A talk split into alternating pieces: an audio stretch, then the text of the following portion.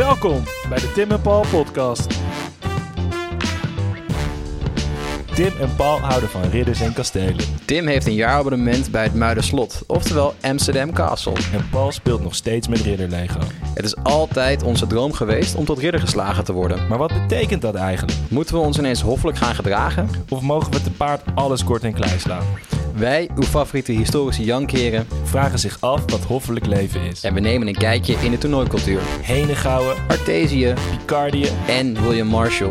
Tim, graaf van Streefkerk... En Paul, hertog van Almere Kruidenwijk, duiken Bourgondisch deze podcast in. met de gast Dr. Mario Dame. Senior Lecturer Middeleeuwse Geschiedenis. Wop wop! Ik ga hem opnemen. Ja. We draaien. Eh, Paul, waar zijn we vandaag? Sorry. Paul, waar zijn we? We zijn vandaag in het, eh, in het bushuis in Amsterdam. En met wie gaan we praten vandaag, Tim? Met Mario. Ja, En ehm, we moeten eigenlijk zeggen dat we al een keer eerder met Mario eh, we hebben in de zomer ook al een keer met, Ja. eh, met Mario Dame gesproken. Maar ja. wat is er toen gebeurd, Paul?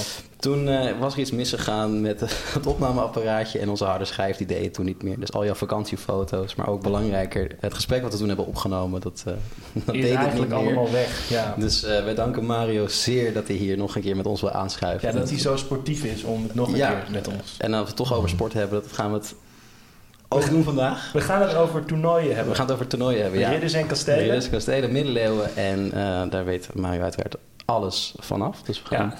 het harnas van het lijf vragen vandaag. Welkom. Ja, dankjewel, dankjewel. Ehm, jij bent met een boek bezig, hè? Ja. Nu.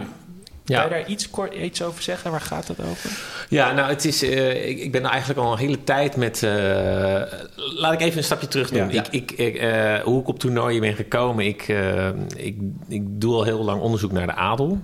Maar dat is eigenlijk best wel moeilijk. Als je iets weten wil komen over de adel in de middeleeuwen... dan trek je niet zomaar even een lijst uit de kast... en heb je, oh ja, deze mensen behoorden tot de adel. Er zijn, geen, zijn ze, ja. er zijn geen vaste adelslijsten bewaard gebleven. Dus je moet het op een of andere manier reconstrueren. En dat kan via allerhande bronnen. En dan, dan, dan kom je wel een heel eind. Ook al is het moeilijk, zeg maar, om echt eh, vaste criteria daarvoor vast te, te leggen. Wie Ja. er nu eigenlijk tot de adel behoorde. Je moet eigenlijk vooral kijken hoe tijdgenoten daar tegenaan Ja. Dus wie tijdgenoten eigenlijk beschouwden er is als... niet een soort van, oh je moet aan deze vier eisen voldoen. Nee, en dan dat- ben je, Dan ben je tot lid van de adel. adelstand verheven. Nee, dat is, eh, dat, dat, dat, dat is ook heel. Dat is wel verleidelijk voor historici om te doen. Hè? Om een soort, eh, soort eh, afvink, eh, een, li- een afvinklijst Ja, je te hanteren. gewoon, criteria kunnen maken. Hij moet Ja, je hebt een kasteel, je hebt een paard, dan, eh, dan hoor je erbij. Nou ja, je hebt dus dingen. eh, eh, je- mensen kunnen opgevoerd worden geroepen in de tweede stand. Dat is zeg maar bij de statenvergaderingen. Dan behoorden ze tot de tweede stand. Dus, dus de adel. Dus als je daarvoor een oproepbrief kreeg. of als je daardoor in, daarvoor in een convocatielijst verschijnt. oké, dan kunnen we eigenlijk wel zeker weten. Dan tel je mee. Dan tel je mee. Ja. Je kunt ook kijken van nou, wat voor belangrijke landgoederen met een kasteel inderdaad op hebben, eh, hebben mensen. Ehm, eh, dus nou, dat soort, eh, hebben, zijn mensen tot ridder geslagen. Eh, dat soort criteria kun je naast elkaar leggen. Maar het betekent niet dat iemand dan al die drie of vier of vijf... of hoeveel criteria je ook wilt verzinnen... aan al die criteria moet voldoen. Nee. Dus je moet er heel voorzichtig mee zijn. Nou, een van, van, van die criteria voor de tijdgenoten is... is dat je adellijk moest leven. Vivre noblement. Nou, hoe kon je tonen dat je adellijk leefde? Dat kon inderdaad natuurlijk door te laten zien dat je woonde op een, eh, een omgrachte woning. Een kasteel met Ja, een slotgracht en een valbrug. Ehm, maar er hoorde ook bij een adellijke levensstijl als deelnemen aan de jacht en deelname aan toernooien. Ja. Eh, dus nou, tijdens... het jagen, sorry dat ik onderbreek, Ja. maar het jagen dat is eigenlijk een enorm privilege. Dat is, eh, ik ga er altijd vanuit dat mensen vroeger natuurlijk, je werkt op een akker. Maar als je op eh, zwijnen mag schieten en op herten mag schieten, dan, eh, of met pijn en boog dan in dit geval, maar ehm, dan, dan ja, heb je wat in de melk te brokkelen, zeg maar. Ja, zeker. Nou, je moet eh, ten eerste ook toegang hebben tot jachtterreinen. En die waren vaak eh, van de vorst of eh, van edelen die zelf grote domeinen hadden. Dus je moet de beschikking hebben over een domein. Ja. Vergelijk het even met de huidige koninklijke familie. Mhm. Die heeft nog steeds Ook van adel.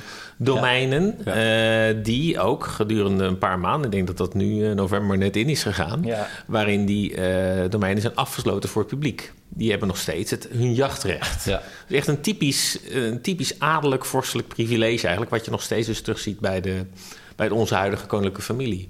Je zou zelfs kunnen zeggen, de jacht is een van de weinige manieren van adellijk leven van vivre noblement... die vanaf de Carolingische periode tot nu bestaat. Toernooien, die worden niet meer gehouden. Nee, ja, nee. als reenactment, maar naar, niet meer voor het echi, zeg maar.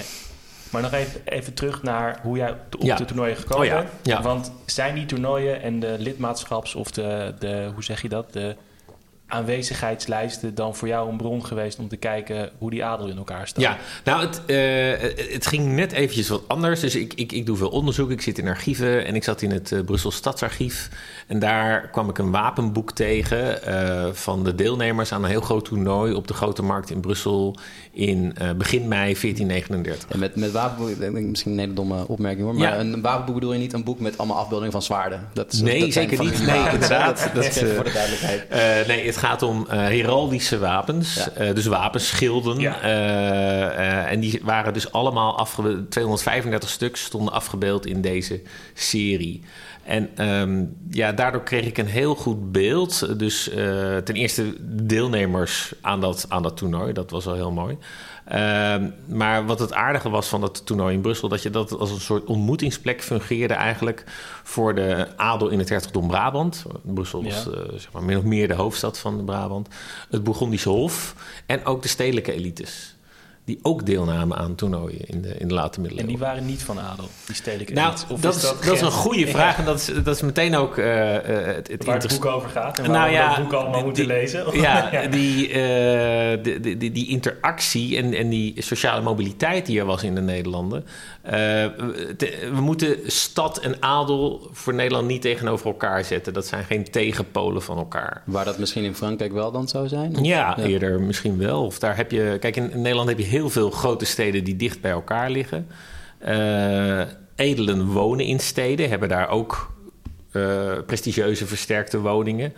Ehm, terwijl tegelijkertijd in die stedelijke elite er is ook een soort drang om tot die hogere sociale categorie te gaan behoren.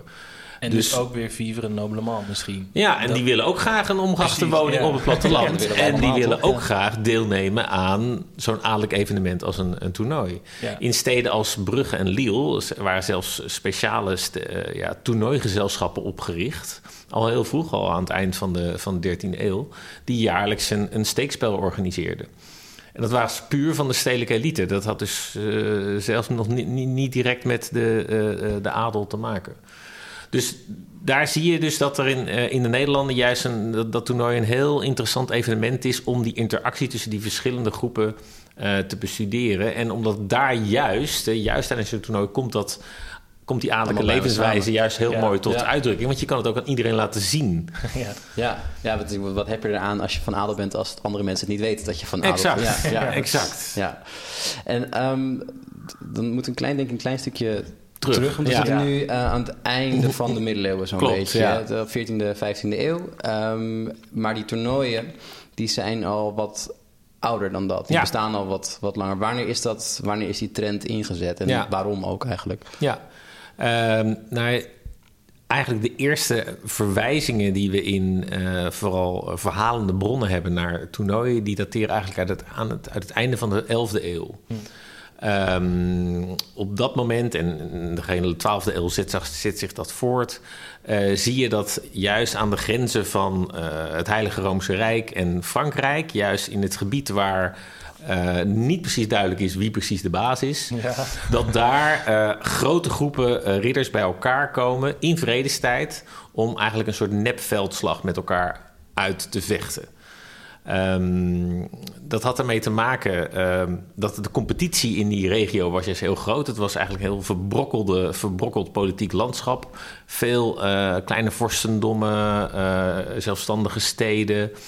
Ehm, eh, waar, waar de competitie heel erg, ja, hoe zeg je dat, zwaar was. En, ehm, en tegelijkertijd was er een soort druk van de kerk tegenover die ridders, tegenover de adel, om niet te veel te vechten. De kerk zei, ik denk 1095, de, de eerste Ja, kruistocht. Precies, daar zitten we Eh, zit, dan, dat is precies dan, dan die periode. De maar kerk zelfs zei, nuttig, ga niet met elkaar vechten, maar ga naar... eh, Ja. Ga naar Jeruzalem, ga het Heilige Land bevrijden. Dat, dat was de keer. En de kerk probeerde ook juist af te dwingen dat de adel dan ook op bepaalde dagen, dus op zondagen, op heilige dagen, niet met elkaar Zou vechten, op de vuist zou gaan. Is dat succesvol gebleken?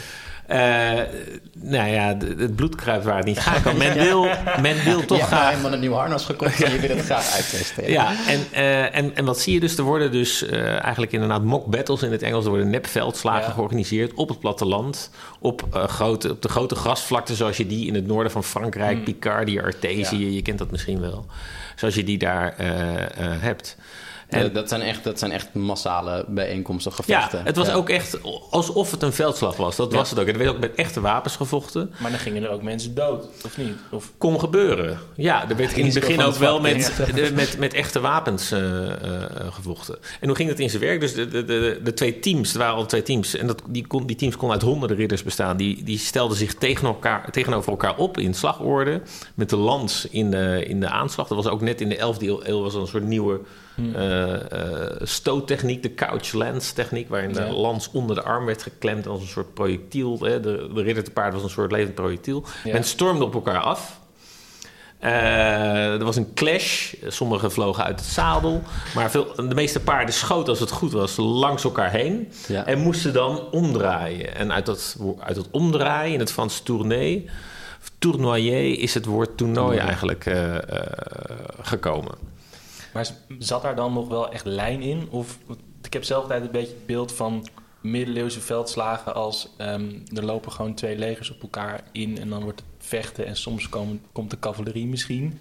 Ehm, was dit Ja. ook zo'n soort ongeorganiseerde chaos? Nee, Of- nou, in principe waren ze heel georganiseerd in, in, in de zin van... eh, de zijn mensen teams. werden echt in twee teams verdeeld. En hoe, hoe is die teamselectie? Zit ze dan aan het Ja. begin een beetje te poten? Of Nee. dat soort van jij mag Is- meedoen en jij niet? Is een goede vraag. Eh, wat, wat er vaak gebeurde, men eh, werd zeg maar ingedeeld in, in zogenaamde naties. Eh, je had de, de Brabanders, eh, de Vlamingen, de Henegouwers, de Picardiërs. En eh, die werden bij elkaar gevoegd. Traditioneel gezien volgens oude scheidslijnen. Bijvoorbeeld de rivieren waren daar Ja. een scheidslijn voor. Maar men werd gekeken van ja, als het ene team dan veel te groot werd- was... Dan, konden de ene gouwers naar, naar de overkant? Inderdaad, ja. Er is zelfs een hele eh, bekende kroniek van Boudewijn V van Henegouw. Een hele bekende toernooiridder uit de, uit de 12e eeuw. En ehm, daarin staat dan van ja... eh, normaal gezien zouden de Henegouwers met de Vlamingen eh, vechten. Maar wat doet Boudewijn? Hij had een beetje, leefde in onmin met de graaf van Vlaanderen... en hij, hij stapt over naar het team van de Fransen. En vervolgens hakt hij in op de, op de graaf van Vlaanderen. Die zit het zo'n beetje half versuft nog op zijn paard. Eh, hij wordt zelfs gevangen genomen, want dat, dat was ook het do- doel. Het was oefenen met elkaar. Oefenen voor als het over een tijdje weer eh, echt om, om het echt ja. ging. Eh, maar tegelijkertijd was het doel om zoveel mensen gevangen te nemen. En je kon daar dus ook dan losgeld voor vragen. Dus je, En kon, dat da- was voor het echi dan. je kon daar dus echt geld mee verdienen. Dus ja, ja, ja. Er zijn eh, beke- bekende, bekende ridders. Willem de Maarschalk, een hele be- beroemde Engelse ridder eh, uit de 12e eeuw. Die is, daar, die is daar ontzettend rijk mee geworden. Dus die ging dan meedoen met Dus- zo'n competitie. Die, dan vang je iemand. Ja, ja, ja. Oké, ja. Ja, maar dat, moet je echt, dat is echt, was echt een soort Champions League. Hè? Met sterren als Ronaldo en, eh, en want- Messi. Ja, dat je is hebt- wel een leuke nu- parallel inderdaad. Want zijn, waren die mensen in die tijd dan echt, zeg maar, famous? Dat dat Ja, je wapenschild hebt er nu die twee genoemd, eh Ja. Willem Maarschalk en eh Boudewijn Boudewijn. van Hedegouden. Ja. En, en dat zijn dan mensen die komen een stad binnen en dan wil iedereen... Nee, ik was op de foto. een beetje anachro- anachronistisch, maar... Ja, je bedoelt eh, een status als topsporters of Ja, zo. precies. Ja, Ja, hoe ja. moeten we mensen zeg, zien? maar, ja. zeg maar beroemd in hun tijd? Was het zo dat, dat, dat Jan Modaal wist van... Ja. oh, shit, daar, daar is Boudewijn? Nou, Boudewijn de Wijt was gewoon graaf van Henegouwen. Dus, Dus eh, die op zich kent die toch status is, is, is wel bekend. Willem de Maarschalk was een eh, hele belangrijke edelman in het, eh, aan het hof van de Engelse Ja. koning. Was misschien wat minder bekend, maar eh, zijn status was zo eh, gegroeid. Kijk, hoe weten we dit allemaal? Omdat na zijn dood is dat allemaal eh, opgeschreven in een heel lang gedicht. Ja. Waarin al die toernooien ook worden, worden beschreven. Dus dat is natuurlijk, en hetzelfde geldt voor Boudewijn van Henegouwen. Dat weet ik, omdat er een, zijn hofkapelaan heeft, Ja. een, eh, heeft een uitgebreide kroniek over hem geschreven. Dus die beelden zijn natuurlijk, daar moeten we voorzichtig mee zijn. Ja. Die zijn natuurlijk gekleurd, die zijn vertekend. Met het Mensen doel- wilden Precies, het doel was gewoon om die mensen voor te laten leven in de geschiedenis, toch? Ja, ja. Ja, ja, ja, exact. Maar ook later heb je in, de latere middeleeuwen... is Jacques de Lalaing uit de 15e eeuw een hele bekende... ook een Henegouwer trouwens, een hele bekende eh toernooiridder...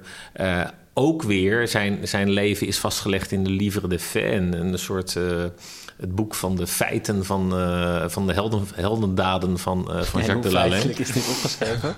Nou, het is inderdaad waar dat Jacques de Lalaing was... eh dus een, weer een heel andere periode dan de 12e eeuw. Maar in de 15e eeuw was hij een, een hoveling aan het hof van eh, Philips de Goede. En hij in, zijn, in opdracht van Philips de Goede is hij door heel Europa gereisd. Hij is in Schotland geweest, in Engeland, in eh, Navarra, in Aragon, in Portugal. Hij is bij de paus op bezoek geweest, op eh, Sicilië. Nou, dat, dat, dat is allemaal vast. En toen hij daar was, nam hij ook deel aan, aan toernooien daar. Eh, dus ja, en in, dat, in zo'n chroniek wordt dat dan heel erg uitgelicht. Ja. Maar je zou kunnen zeggen, ja, in feite was het gewoon een hele goede diplomaat. Die Ja, toevallig soort- ook eh, goed was goed, met- kon, goed ja. kon vechten. Maar eh, Jacques de Lalain is wel iemand, en ik ga ook, eh, ja, dat, dat, dat liever verder, dat ga ik samen met een collega in Engeland. Ehm, zij gaat dat helemaal vertalen in het Oh ja. Engels. Dus in het Oud-Frans gaan we vertalen in het Engels. En er komt dan een eh, inleiding bij, omdat het ook een, echt wel een heel interessant ridderlijk eh, verhaal is, die we ook, dat we ook kunnen gebruiken in het onderwijs eh, bijvoorbeeld. Oh ja. Maar is het dan is het, is het een uitzondering dat iemand een zo'n diplomatieke rol dan heeft? Of is, het, is dat eigenlijk normaal? Je gaat naar verschillende steden, doet mee toernooien, maar als je er toch bent, dan ga je met eh, de lokale graaf. Nou, eh, op zich, de, de laat-middeleeuwse diplomatie, eh, ja, dat zijn nu eenmaal vaak hoge edelen die verbonden zijn aan een hof. En omgekeerd zijn er ook verhalen van, eh, van Duitse, Spaanse en Franse edelen die aan het hof van Philips de Goede in Brussel komen. Ja. En, en daar deelnemen aan toernooien. En zelfs een Spaanse edelman schrijft hoe hij verbaasd is dat er zoveel toernooien in Brussel worden georganiseerd, 1436. Een andere uit, uit Bohemen.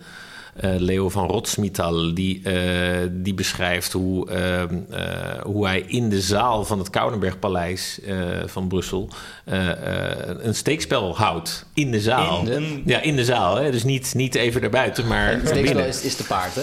Steekspel te paard. Ja. ja. En er staat ook wel bij van ja, eh, helemaal de hertogin en de hertogin die, die, die bekeken het schouwspel vanaf de eerste etage. Want dat was toch van achter, van achter De aan. stond nog achter, ja. Dus om maar een idee te geven, dus hoe die, eh, hoe die laat-middeleeuwse ridderlijke cultuur dus heel levendig is. En inderdaad nauw verknoopt is met de hoge adel. En die hoge adel die treedt op in de diplomatie. Dat, eh, Ja.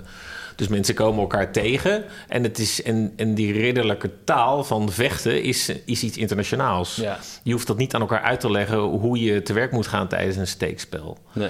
Er is, er is ook, eh, je kunt ook echt aantonen dat er onderlinge beïnvloeding is. Bijvoorbeeld, eh, we kennen nu het steekspel met een... eh, want het steekspel heeft zich ontwikkeld eigenlijk uit Ja. dat grote toernooi. Misschien is dat even Ja. ook, ook goed als, als stapje. We zaten Ja. nog eh, We zaten op in de de velden 12e eeuw, ja. in eh, Noord, Noord-Frankrijk. Die uitgestrekte grasvelden waar ze dan draaiden en, en op elkaar inreden.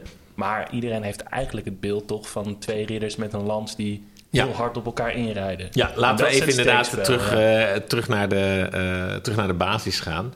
Eh, hoe is dat gekomen eigenlijk? Hoe is dat steekspel eigenlijk wat voor ons het toernooi is? Ja. Terwijl de, de, de oorspronkelijke vorm eigenlijk iets heel anders is. Nou, je moet je voorstellen, zo'n eh, zo'n toernooi op het platteland is in zekere zin onhandig. Om een heleboel redenen. Ten eerste eh, van, ja, de groeien daar gewassen. Eh, als, daar, als daar honderden ridders doorheen liepen, ja, dan bleef er weinig meer over. Er werd ook vaak dan afgesproken om voor de zaaitijd of naar de oogsttijd een toernooi te houden. Er zijn echt wel lekker omgewoeld meteen. duidelijke Ja. afspraken over. Ehm, ten tweede, als schouwspel was dat niet zo boeiend. Van ja, er werden wel inderdaad een soort eh, ja, eh, eh, primitieve tribunes opgericht. Maar die jongens die liepen uit daar en, en ze achtervolgden elkaar in de bossen. Dus dan was er weinig meer Ja. van te Ja. zien. En een derde punt is dat zeg maar, als, als individu, als, om je individuele kwaliteiten te laten zien, was dat ook niet zo handig. Want je verdween in dat Precies. strijdgewoel. En je wilde wel juist met jouw wapenschild laten zien van... Goh, kijk, Mario even gaan. Ja, toch? exact. Dus, dus wat, wat gebeurde er aan de vooravond? Werden er vaak eh, individuele eh, eh, steekspelen gehouden. Hm. Aan de vooravond. En, en om juist zeg maar, ook de jongere eh, ridders eh, hun gang te kunnen laten gaan en te tonen wat zij waard Wat ze waren. waard zijn, ja. En vanuit dat, eh, eh, vanuit dat, eh, vanuit dat vroege steekspel is eigenlijk, dat is eigenlijk steeds dominanter gaan worden. Ook omdat het grote toernooi natuurlijk wel, het was wel gevaarlijk. Er werd met echte wapens eh, gevochten. En eh, je ziet ook dat eh, Engels, de Engelse en de Franse koning die gaan toernooien sowieso verbieden in hun Ja. koninkrijken. Oh, wauw. Eh, Gewoon, mocht helemaal niet Mocht meer. niet, nee, want ja, die, waren, die raakten ook met elkaar in conflict en die wilden niet dat, eh, dat er ridders zouden sneuvelen in, tijdens een onzinnig. spel. Ze gingen dat heel, Ja. heel strikt reguleren. Er werden een aantal plaatsen aangewezen waar nog wel toernooien eh, gehouden mochten eh, worden. Ehm, vaak aan de grenzen, waar dan toch eh, eh, bij, met Schotland bijvoorbeeld of bij Calais, eh, waar dan toch eh, eh, legers gelegerd waren. Dus dat werd dan maar voor de rest was, was, werd dat allemaal strikt, veel strikter gereguleerd. Je ziet eigenlijk dat dat steekspel dus eigenlijk steeds meer de, ja, de geëigende toernooivorm eh, werd. Maar tot in de 15e eeuw zie je in bepaalde traktaten dat dat, dat massale melee-toernooi Ja. eh, eigenlijk toch het meeste prestige nog had. En je ziet dat ook hoe dat nog wordt eh, eh, ge- getransformeerd naar dat, naar dat marktplein... waar die laat-middeleeuwse toernooien vaak plaats, eh, plaatsvonden. Ja. Eh, want dat, dat, dat toernooi in Brussel, waar ik over begon met 235 ridders... op de eerste dag was er een melee-toernooi. En een melee is wat anders dan een steekspel. Ja, Ja. melee is dus, ja... De, Gewoon hoe zeg je dat? in. Ja, uiteindelijk chaos. Is misschien ook nog wel even interessant, want het woord is al een aantal keer gevallen, ridders. Ja. Ehm, en wat was dat? Hoe werd je een ridder? En, en waarom is die toernooicultuur zo specifiek voor ridders? Ja, een hele goede vraag. Je, je, je ziet eigenlijk ehm, eh, die categorie van ridders in de 11e, 11e eeuw eh, ontstaan.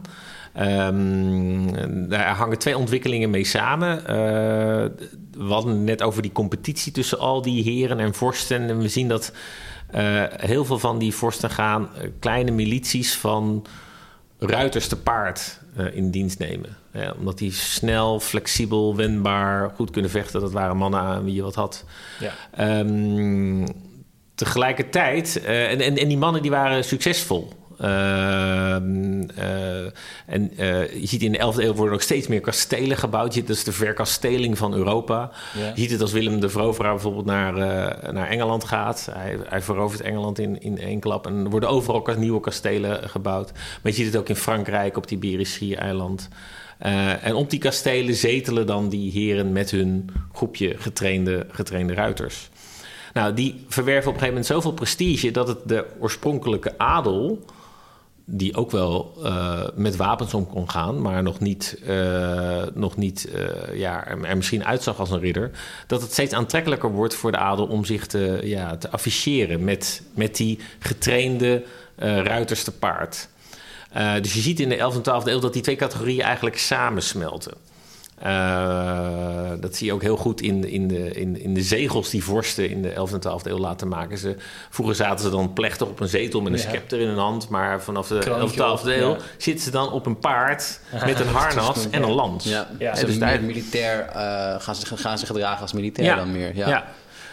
Ehm, dus daar zie je eigenlijk, eh, de, dus die, die, van, die, die, aanvakkelijke ruiters, dat konden eh, boerenzonen zijn die goed, eh, die goed op een paard konden ja. zitten. En, eh, ehm, maar dus dat, dat wordt steeds interessanter voor die adel om zich daarmee te, te afficheren. En daar zie je eigenlijk die, ja, die ridderadel Ja. ontstaan. En dat wordt op een gegeven moment geformaliseerd. Ja, hoe trad je dan toe tot die, eh, Ja, tot die je- moet geslagen worden tot... tot ridder ridder, geslagen. ja. Een tikje in de hals. Niet, niet op de schouder, maar een tikje in de hals. Aanvankelijk met de hand en later met een, met een zwaard. Ja, dat zien we toch in al die films, dat ze dan ene schouder, andere schouder, huts en uh, huppakee. Ja, dat, dat is is- allemaal onzin. Dat is niet waar. Nee, nee. Ja, dat is grappig. We weten eigenlijk van, van de feitelijke ridderslag weten we helemaal niet zoveel. Eh, er zijn wel bepaalde. Er is een, een heel bekend, eh, bekende bron, de Livre de la Chevalerie. Daar staat dan uitgebreid beschreven eh, ja, wat voor rituele handelingen zo'n ridder moest ondergaan voordat hij tot ridder geslagen moest worden. Een, een, een reinigend bad, een, een nacht doorbrengen Oh, ja. in de kapel. Ehm, en op de dag zelf kreeg hij een wit gewaad. Hij kreeg dan eh, het, het, het zwaard omgord. Sporen natuurlijk hoorden daarbij. Oh ja.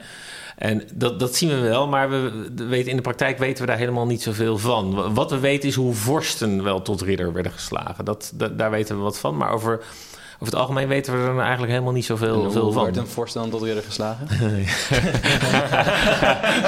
Mensen weten dit, maar laten we het gaan. Ja. Nou, er is een bekende ehm, ehm, afbeelding in de, eh, in de kroniek van de Brabantse Jezus bijvoorbeeld... waarin je ziet hoe hertog Jan met zijn broer Godevaart... Uh, in de jaren 1270, maar pin me er niet op vast... Uh, tot ridder wo uh, wordt geslagen door de Franse koning. je ziet daar een veld... Um, een aantal ridders te paard op de achtergrond. Uh, Jan en Godevaart die zijn geknield in hun, in hun wapenrok. Dus met de Brabantse leeuw uh, gekleed. En ze krijgen dan inderdaad een tikje met het zwaard van de Franse koning. Die ja. daar dan in zijn uh, livrei met, met de Franse lelies staat. Dus iedereen is goed, goed herkenbaar. Um, maar van een kerkelijke setting weten we helemaal niets. Dus vaak heeft de kerk dat zo'n beetje geclaimd. Lijkt het alsof dat een hele religieuze connotatie had. Maar daar weten we eigenlijk helemaal niet zoveel van. van. Nee. Is het niet dus, ook, ook, eigenlijk heel vaag dat, als ik je goed begrijp... die eerste ridders gewoon een soort van handige knokploeg waren... die goed konden paardrijden en sterk waren eigenlijk... en goed konden vechten... en dat dat dan vervolgens een soort van heel adellijk ding wordt... en een aparte kasten binnen de maatschappij. Ja, ja ik denk dat dat, wel, dat, dat wel, wel, wel, wel goed omschreven is. En als je eenmaal ridder was, dan waren jouw zonen ook riddermatig. Die konden ook tot ridder geslagen worden. Ja. Maar het betekent niet dat automatisch dat al jouw zonen ook tot ridder werden geslagen. Je moest wel wat kunnen. Je moest wel wat doen. Ja, je moest wel wat doen. En als je dan tot ridder geslagen was, dan, moet je, dan rustte er ook een soort verplichting op jou om die ridderlijke levensstijl, en dan komen we weer terug ja, wat we net hebben gezegd, te, te onderhouden. dus jij moest ook meevechten. Uh, uh, je moest ook op een kasteel wonen. Je moest ook een, een wapenrusting kunnen, kunnen aanschaffen. Een paard, een paard is ontzettend duur. Ja. Ja. Die eet je de oren van het hoofd af. Ja. Dus uh, alleen maar om één paard te onderhouden, dat, dat kost, dat kost moet, een vermogen. Moet, dus financieel moet het goed zitten. Ja, je kan inderdaad. Als jij, je hebt een simpel boerenbedrijf ergens in een akkertje op, uh, in Zuid-Brabant. En je vader is toevallig ridder. En dan zijn wij met z'n vieren zijn wij...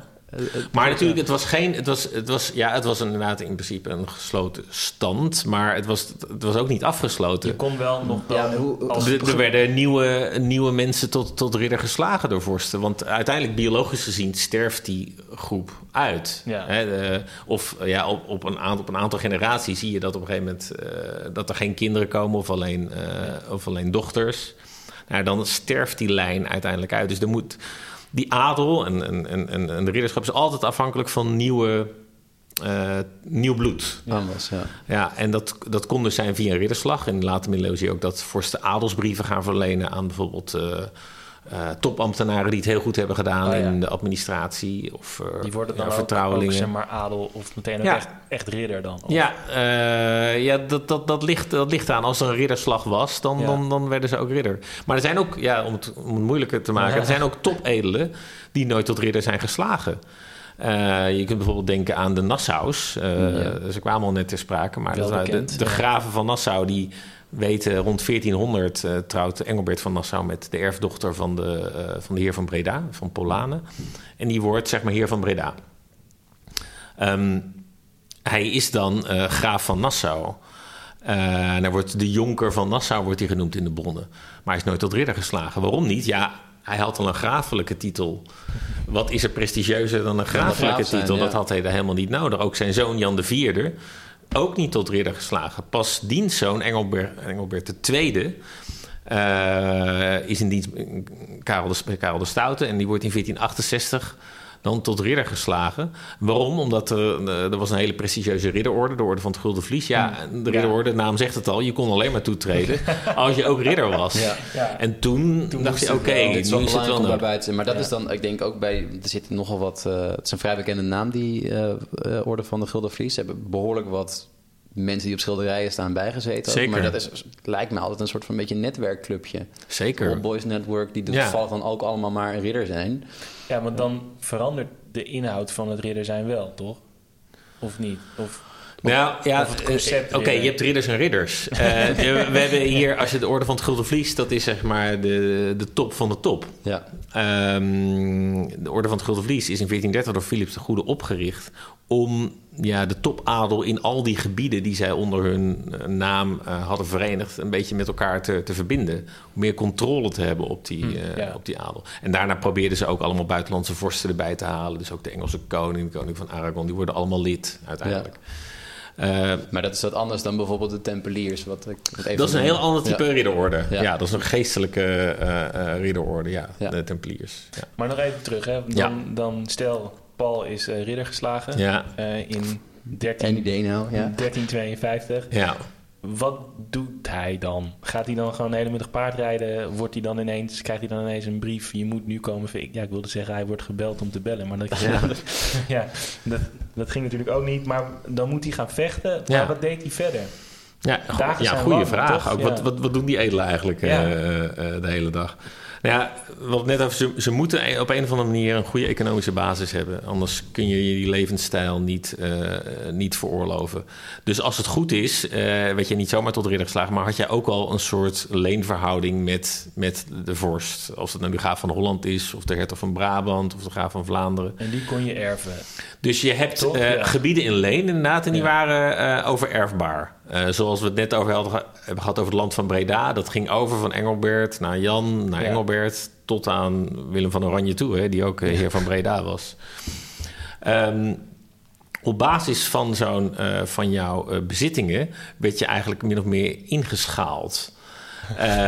Als je echt een hele belangrijke, belangrijke heerlijkheden had, zoals het land van Breda, dan werd er ook van jou verwacht dat als de vorst ten strijde trok, Dat jij mee dat jij op, ja, en je, niet alleen jij, maar ook nog met een heel regiment van, eh, eh, van andere lieden die je optrommelde. Dat konden jou, weer jouw leenmannen zijn in dat land van Breda. Ja. Of andere eh dienstlieden die in jou, bij jou in dienst waren. Dus dat was niet zonder. Dus en je, gaat, je treedt dan ook toe een enorme hiërarchische samenleving. De koning of de Ja. graaf die zegt... Oh, jongens, de Ja. henegouwers, daar zijn we helemaal klaar mee. ja.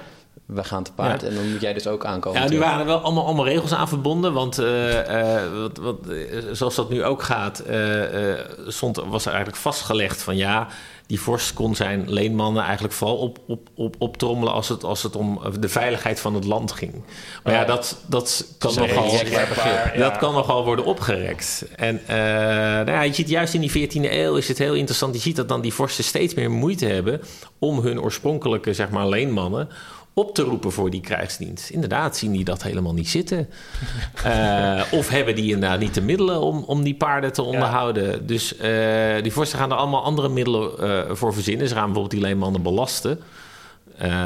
om om met dat geld andere lieden in te huren in Ja. hun plaats. Want als ik je goed begrijp, kon Paul dan wel opgeroepen worden. En al die mensen moest, moest hij zelf betalen. Ja, klopt. Dat was niet dat de koning zei van... Goh, hier heb je een zak, zak Ja. met ducaten. En, Ja, nou ja, daar zitten allemaal weer verschillende ehm, randvoorwaarden Ja. en modules eh, eh, eh, aan. Nogmaals, als, als het om een buitenlandse veldtocht werd, dan kon je daar uiteindelijk wel weer wat voor Hmm. krijgen. Ook verliezen werden altijd gecompenseerd. Dat, daardoor weten we dat. Je ziet dan vaak in de rekeningen of Ah, ja, oorkonden. zie je dat die, Ja. een paard is verloren. Ehm, een hele bekende veldslag is de slag bij eh Baasweiler, waar het hele Brabantse leger in één klap gevangen werd genomen. Eh, door onder andere de, de hertog van Gulik en de hertog van Gelre. En eh, al die lieden die moesten zich allemaal vrijkopen. En we hadden, eh, Ja. zoals, zoals, zoals bij een toernooi. Dat, eh, en we hebben al die kwitanties die zijn bewaard gebleven, zodat je precies kunt zien wat iedere edelman iedereen kost. Ja. waard was. Ja, ja, ook de hertog moest er ook vrijkopen. Dus, eh, dus dat is een, via die administratie kun je daar vrij veel te weten komen hoe dat dan in zijn, in zijn werk ging. Dus ja, als je, die, als je die wapenuitrusting had, als je dat paard had, kon je ook deelnemen natuurlijk aan, eh, toernooien. aan toernooien. Want dat, was, dat was en dat bleef tot in de 16e eeuw nog steeds een manier om te oefenen. En Huizinga schetst dat heel erg in, in herfsttijd en middeleeuwen schetst hij heel erg dat beeld van ja, het is allemaal vergaande glorie. En eh, die ridders die doen dat wel, maar het stelt allemaal niks meer voor.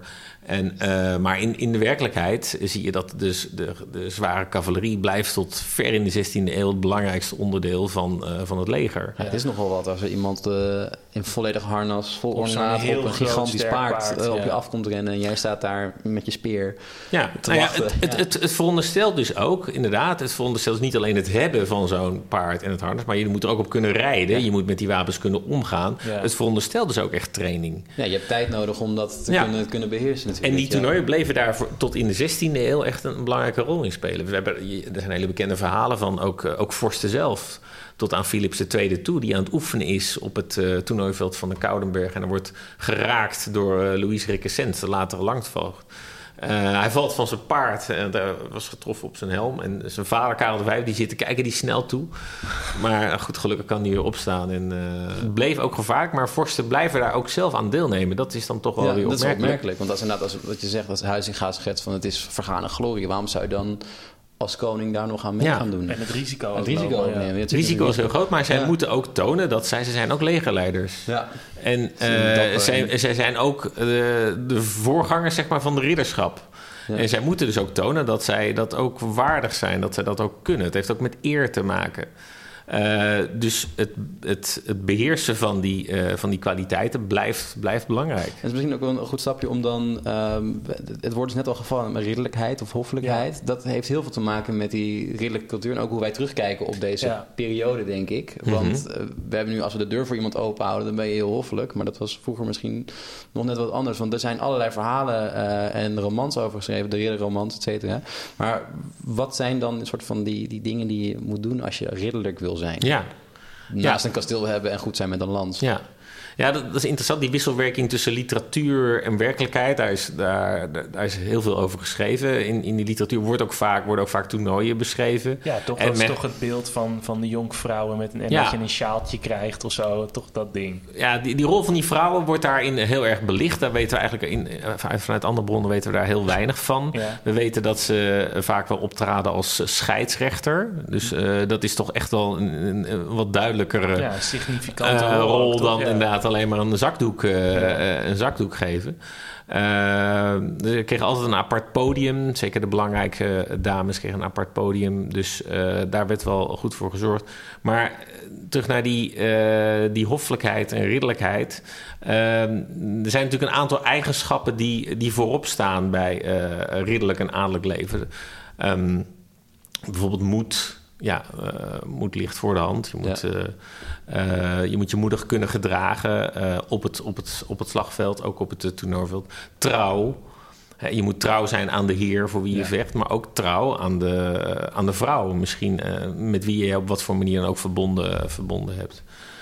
Ehm, eh, vrijgevigheid is ook een belangrijke ridderlijke, ridderlijke deugd. Eh, je moet eh, vrijgegeven zijn, vooral na- naar degene die onder jou staan in de, in de sociale hiërarchie. En natuurlijk naar tegenover jouw peers. Dus Ja. dat, Ja. heeft, dat, werkt, dat werkt twee kanten op. Dus dat zijn zo'n aantal van die, van die eigenschappen.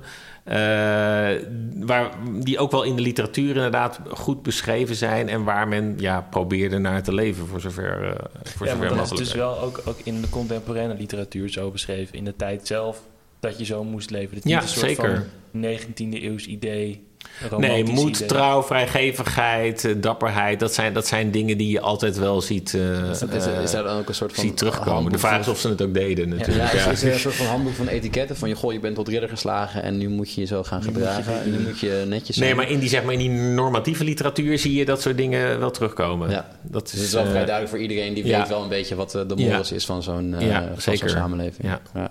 Zullen we even terug naar het steekspel? ja, Ja. een goed idee. Want er is eens zo'n film toch met Heath Ledger, eh A Night Still. En Ja. die gaat eigenlijk helemaal over eh, het steekspel. Mhm. En het is denk ik ook wel, ik heb hem ook gezien. En ik denk dat eigenlijk iedereen die luistert hem ook wel heeft gezien. Want Heath Ledger is ook gewoon een knappe man. Ja, Ehm, maar klopt dat een beetje, dat beeld wat, wat daarin geschetst wordt? Want wat ik best wel tof vond, was dat er dan moderne muziek wordt gebruikt. En het is Hmm. allemaal anachronistisch. Ehm, dat vond ik best wel grappig om te zien. Maar wat ik er tof aan vond, was dat die ridders daar echt een soort van faam hadden. En dat ze echt een beetje beroemd waren. En ik vond ook wel dat dat steekspel er heel erg lijp uitzag. Het was wel tof om te zien. Ja. Hoe die paarden op elkaar afstormen. En, ja, ja zeker. Ja. Ja, ik, kan je ik, daar iets over zeggen? Of ik heb de film ook gezien, zo een paar jaar geleden. Ja. Dus ik heb hem niet helemaal meer scherp, scherp op het netvlies. ja. Ehm, eh, kijk, ten eerste, eh, we moeten natuurlijk in de gaten houden... dit is eh, een Hollywood-film. Eh, streef niet direct na om het precies zeg maar, na te maken. Die, die moet, vooral, dat moet vooral in een bepaalde verhaallijn passen... en, en ook de setting. Dus ja. eh, daar wil ik me niet Tuurlijk, in mengen. Dus ik vind, het ook, ik vind het ook wel wat om als historicus zeg maar, dat gaan, al- te gaan gaan afrekenen... van ja, dit klopt niet en dat klopt niet en zo. Nee. Maar misschien is Over het algemeen... om te kijken eh, naar wat, ja. wat er wel Kijk, goed wat, wat, eh, eh, wat de bedoeling was van een steekspel was eigenlijk eh, zoveel mogelijk lansen te breken. Ja. Dat was eigenlijk niet per se iemand uit het zadel stoten. Dat was niet dat dat was niet de- het eerste doel. Veel van ons idee is dat van je wordt van je paard gestoten en dan is de, de knockout en dan ben je automatisch ben je af. Nee, er waren verschillende runs eh, waarin eh, ja, men trachtte zoveel mogelijk lansen te breken. En dan werd er gekeken waar de lans gebroken werd.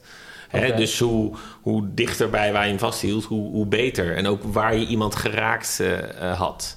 Hè, hoofd, borst of benen. Dat, dat waren, kon je dan verschillende punten voor krijgen. Er zijn ook wel van die, van die scorebordjes bewaard gebleven nog. Waar, dat, waar je Oh, dat heel mooi kunt eh, zien. Dus het, het, eh, het, ging, het, het ging eerder zeg maar om de, om de techniek, zou ik het eh, willen Ja. noemen. Dan om de, eh, om de animositeit. Die natuurlijk veel meer in dit soort Ja. films. Hè. Dat wordt Ja, vaak een soort... je ja, nodig. En, Precies, dus guy, dat, wordt, guy, dat wordt zo... ehm, eh, zo zou... Zo, her- dat herken ik niet uit, eh, Nee. uit de bronnen. Ehm, Maar het, is, het is meer het, het tonen van, eh, van, van, jou, van, jou, eh, van jouw ambacht bijna, van jouw vaardigheden... dan dat het is om een tegenstander uit te schakelen. Dat past ook niet in, in, eh, in, in ridderlijk gedrag. Wow, de- maar, maar wow, dat is best wel cool, toch? Zeg maar, aan de, aan de andere kant waren het wel mensen die vochten. Ja, dat is- Toch? ja zeker, zeker, zeker waar. Ja, zeker waar. Maar, het, eh, maar ook op het slagveld was het niet de bedoeling dat jij je tegenstander zou doden. Nee, het ging erom dat je hem gevangen zou nemen. Ja, Eh, zodat jij een eh, losgeld zou eh, ja. vragen. Dat was Ja. de, de, de bedoeling. en dan daarbinnen eh, was het dus eigenlijk de bedoeling dat je je hield aan die ridderlijke of, of hoofdse eh, gebruiken. Dat je dus wel moedig was, maar toch ook van respect tegenover je, je peers hebt. En Ja, daar goed Ja. mee omgaan. ja, inderdaad. En de setting waarop in, waar je dat vaak ziet um, op, op- in, in Hollywoodfilms, zoals, eh, zoals A Night's Tale, eh, dat ziet er een, ja, je ziet een, houten constructie, zie je, je ziet een tribune. Ja. Het lijkt alsof het in een soort eh, leegte plaatsvindt. hè. Ja. Het is nooit precies, meestal buiten een stad. Ja. En eh, ja, dat zou ik ook niet meteen zo associëren met laat-middeleeuwse eh, Nee. toernooien. Deze toernooien vonden meestal gewoon plaats in de stad op een marktplein. Dat werd omgetoverd echt tot een, eh, tot een eh, ridderlijke arena. Eh, want die marktpleinen waren natuurlijk bestraat. Ja. Dus er werden karrevrachten met zand werden aangevoerd. Echt honderden karrevrachten. Om, om het zand uit te strooien. Vaak nog verminkt met mest om het wat... ja, wat, wat firmer, wat ja, dikker, wat, wat dikker te maken. Er werden eh ehm, lists, er werden hekken, hekken om, het, om het toernooiveld gesteld. Er werden tribunes opgesteld. En er zijn ook wel afbeeldingen van, van miniaturen uit de 15e en 16e eeuw. Daar zie je ook hoe het marktplein zelf als onderdeel van die architectuur functioneert. Oh ja. Dus vanuit de ramen zie je mensen toekijken. Ja. En er zijn ook eh, vermeldingen van in de stadsrekeningen, bijvoorbeeld van Brugge en, en, en Liel. eh, dat eh, het stadsbestuur speciale huizen afhuurt. waar dan hooggeplaatste gasten heb je het beste kunnen. eerste rang kunnen zitten. Ja, eerste rang kunnen zitten. Ja. Dus wat ik bedoel te zeggen is dat die toernooien dus echt in een, in een stedelijke context plaatsvonden. Ja. En niet in een soort, soort leegte.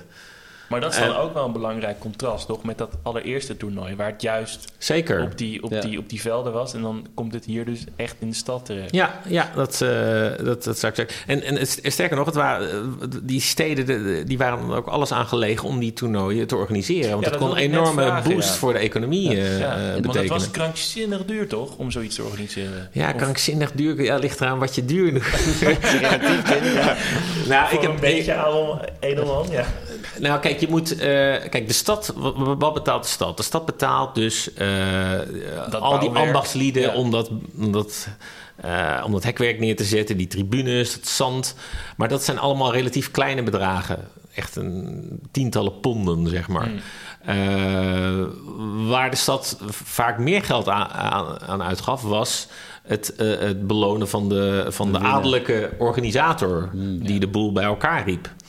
Ja. Die kreeg vaak een veel groter bedrag toegezegd dan, eh, dan, dan, dan de werkelijke, de feitelijke Ja. materiële kosten.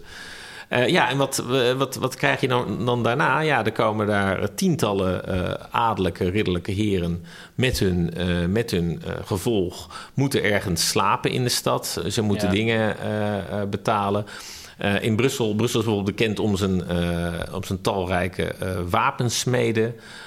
die daar natuurlijk ook een goede, goede ja. boterham mee Ja, konden verdienen. ja. Vergelijkt een beetje met de Olympische Spelen. hè. Steden zijn heel erg geneigd om een. ehm, om, die om zo'n evenement te binnen te halen, Ja. omdat het zo'n trickle-down effect in de economie had. Ja. Ik moest deze dagen denken aan Zandvoort. Eh daar is natuurlijk heel veel over te doen. Het circuit van Zandvoort wordt Ja. gereed gemaakt voor de Formule 1. Nou, de, de hoteliers die zitten al vol. Hè? Ja, die, die de profiteren daar eh, ja. eh, ten volle van. Nou, dus dat circuit moet worden opgebouwd. Het circuit zou je ook kunnen vergelijken met een soort toernooiveld. Daarvoor moeten ook dingen wijken. Verschillende dieren, bes- Ja, de dieren die daar... de Kennemerduin is weg. Ja. en, ehm, en, en, die, eh, en om de analogie nog door te trekken, dan zie je mensen als, eh, als Max Verstappen, zou ik bijna willen vergelijken met iemand zoals Jacques Delalande. Hè? Ja. Ga even naar zijn outfit, helemaal beschermd met de helm op. Ja. Ja. Eh, eh, een, een apparaat, een, een, een, een sportauto. Wat, ook een ambacht is. wat een, ja, en wat, ja. Een, wat, een, eh, wat een doorgedreven versie is van een, van een paard, zou je kunnen zeggen. ja. Hoeveel paardenkrachten zitten daar wel niet in? En wat een enorm inderdaad eh, skills vereist om, dat, ze- om zo'n ding te, te kunnen besturen. Eh, hij is ook onwijs jong gestart, net als eh, Ja. Jacques Delalande. Reist de hele wereld af, Dat want alle, alle circuits af.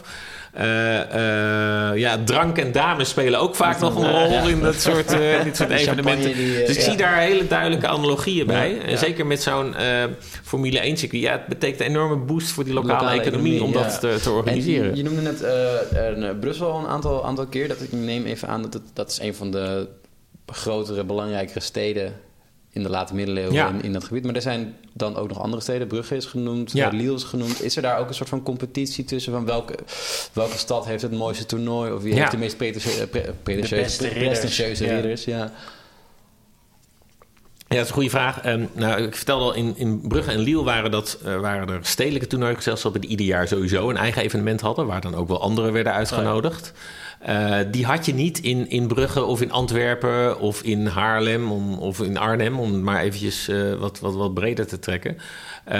Maar wat je in, in de late middeleeuwen eigenlijk ziet... is dat dat toernooi meeschuift met de plaatsen waar het hof voornamelijk verblijft. Ehm, en in de, in, in de 15e, en dat, dat zie je eigenlijk doortrekken naar de 16e eeuw, verschuift dat van Brugge en Gent naar Brussel, Mechelen, Antwerpen. En je ziet dat ook echt in, in de verschuiving van die, van die frequentie van die toernooien.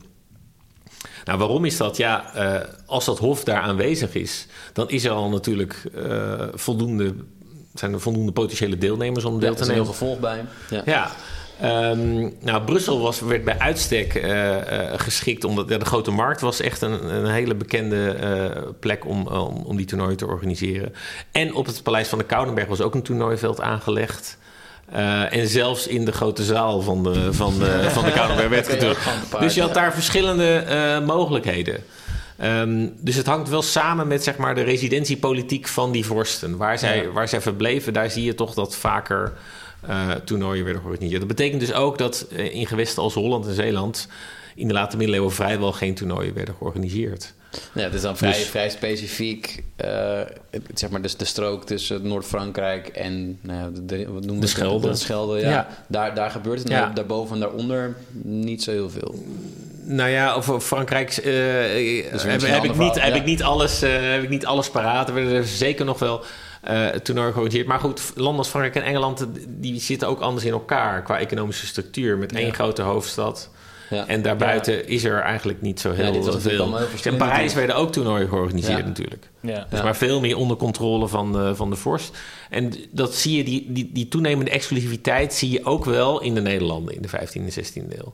Hè, dus het wordt steeds toch minder een plaats als, waar, als een ontmoetingsplek voor die verschillende eh, elites die ik noemde aan het begin eh, eh, van, dit, van dit verhaal. Ehm, eh, de- alleen het feit al dat, dat die toernooien ook vaak binnen werden georganiseerd, betekent dat dus, natuurlijk dat het ook minder toegankelijk Ja, was voor anderen. het zien dan ook, toch? Ja, Ja. ja.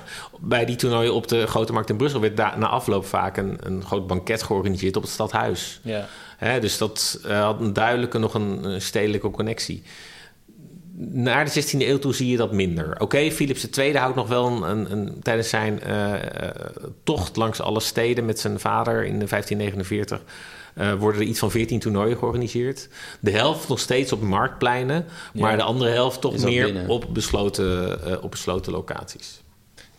Beetje een gekke vraag misschien hoor, maar ehm, we moeten ook even op de tijd letten. Dus we moeten ja, zijn alweer 50 minuten aan het praten. Zeker, ja. Ehm, het stopt ook op een gegeven moment. Hè. Is er een moment aan te wijzen ehm, dat je kan zeggen... nou, het is nu toch wel echt voorbij, het idee van Huizinga. Van, dit is de laatste keer dat dit wordt gedaan. Ja. Is dat zo duidelijk aan te wijzen? Ja, dat, is- nou, dat, dat is moeilijk. Ik, eh, ik stop zelf in 1549. Eh, daar zijn hele goede bronnen over. En daar heb ik eh, het een en ander over geschreven, over die huldigingstocht. Ehm, kijk, ik denk dat de, de, de opstand is hier een duidelijke breuklijn. Ja. Ehm, het zal onge- ja, bedoel, er gebeurt zoveel in die tweede helft van de, van de 16e eeuw. Ja. Die gaan- adel heeft dan echt wel wat anders Ja, aan. Ze gaan echt, ze gaan echt in plaats van... Ja, het eh, ja. niet meer bij te houden wat er allemaal gebeurt. Ja, je ziet wel 80-jarige weer- oorlog en in het weekend gaan we ook nog even... Ja. Ja. Ik heb wel, eh, ik was een tijdje geleden bij een lezing van iemand die hield een eh, verhaal over, eh, ja, hoe zeg je, een beetje pronktoernooien op het plein in Den Haag in de 17e eeuw. Oké. En zelfs op de Hofvijver. Eh, dus, dus daar in de 17e eeuw zie je nog wel eh, dingen terugkomen, maar dat zijn dan echt, zeg maar, eh, ja. eh, simulaties Ja, van invented- wat het vroeger misschien ooit geweest was. tradition dan of Ja, zo. de echt Ja. serieuze eh, toernooien, ja, dan zou ik toch wel eh, halverwege de 16e eeuw houdt dat, houdt dat dan Ja. toch wel een beetje op.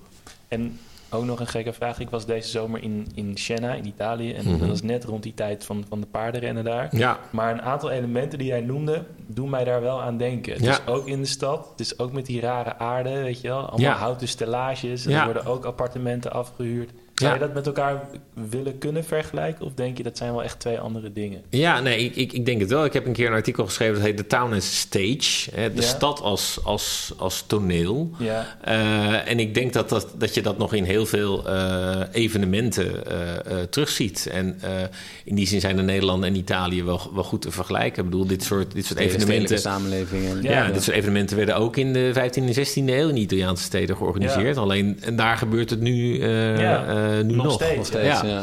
ja. Ja, Dus in, in Den Haag is het op een gegeven moment, dan zijn het van die schijngevechten geworden. Ik geloof Ja. dat hier op het ei, als er, als er hoogwaardigheidsbekleders langskomen, gaan ze allemaal te water in plaats van, eh, van te paard in de 17e eeuw. Ja. Maar het Ja, echt, ja. echte concept is, zeg maar, de 80-jarige oorlog is wel echt een, of de opstand is wel echt een breukvlak. ja en, en daar zie je dan ook wel natuurlijk, en eh, als we dan toch terugkomen op huis, dat de militaire ontwikkelingen zich zo wel eh, eh, toch wel die mate zijn dat een eh, gewapende ruiter te paard niet meer het meest centrale element in die legers is. Nee, maar dat zijn de kanonnen geworden. en de musketten. ja, maar op zich, die kanonnen waren er in de Ja, begin ja, die 15e eeuw ook al, hè? Ja. Maar dus... eh, en, en schutters nemen het een beetje over. toch? Ja, ja, de voedsoldaten Ja. ja. nemen het eh, meer over. Dus daar denk ik dat die. Dus dan is ook de noodzaak. En, en daarom eh, is die trainingsfunctie van dat toernooi, denk ik, echt, echt zo belangrijk. Die noodzaak om te trainen is er niet meer. Ja. Eh, dus als dat wegvalt, ja, dan, dan wordt het echt een soort van spielerij. dan hoeft het ook Ja. niet eh,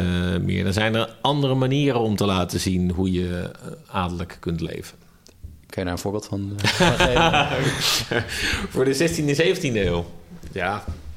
Ja, nou, nog steeds de jacht, denk ik. Nog steeds. Ja. Eh, kijk, een adellijk leven bestaat natuurlijk ook uit het, het, het, het, vinden van geschikte huwelijkspartners voor, Mm. eh, eh, voor je kinderen. Die sociale categorie is er voortdurend op gericht om zichzelf te versterken, te Ja. vermenigvuldigen. En eh, het vinden van een goed ja, netwerk eh, is dan toch echt heel, heel erg belangrijk. Grafmonumenten, Ja. die waren natuurlijk in de middeleeuwen ook al, al belangrijk, maar eh, op dat zo, ja, via grafmonumenten kun je natuurlijk tot in lengte vandaag laten zien. eh, wat je waard was. En, ja. ja. hoe Ja, goed je letterlijk, ja. Ja. Ja, wat je... Ja, inderdaad. Ja. Je, kon mocht ook een beetje kosten. Ja, Ja. Ik denk dat we wel rond zijn. ja eh, ik- Of heb jij nog iets wat je, waarvan je denkt, dit hebben we gemist? En Nee, ik dit geloof, dat, moeten we ik geloof dat de meeste zaken wel de revue zijn gepasseerd. Ja. ja. gepasseerd. Ja, Nou, dan gaan we naar het banket, Paul. ja we, gaan hoffelijk, we gaan het weekend hoffelijk insteken. Denk ik. Ja, hoffelijk heel, insteken. heel Burgondisch wordt het vanavond. Leuk. Eh, Mario, hartelijk dank voor de, de tweede keer. Ja, graag gedaan. Ik vond het toch heel leuk Ja. weer. Ja. Fantastisch, dankjewel. Vond je dit nou een interessant verhaal? Abonneer je op onze podcast, volg onze Instagram voor updates en we zouden het heel leuk vinden als je over ons vertelt aan je vrienden. Groetjes thuis.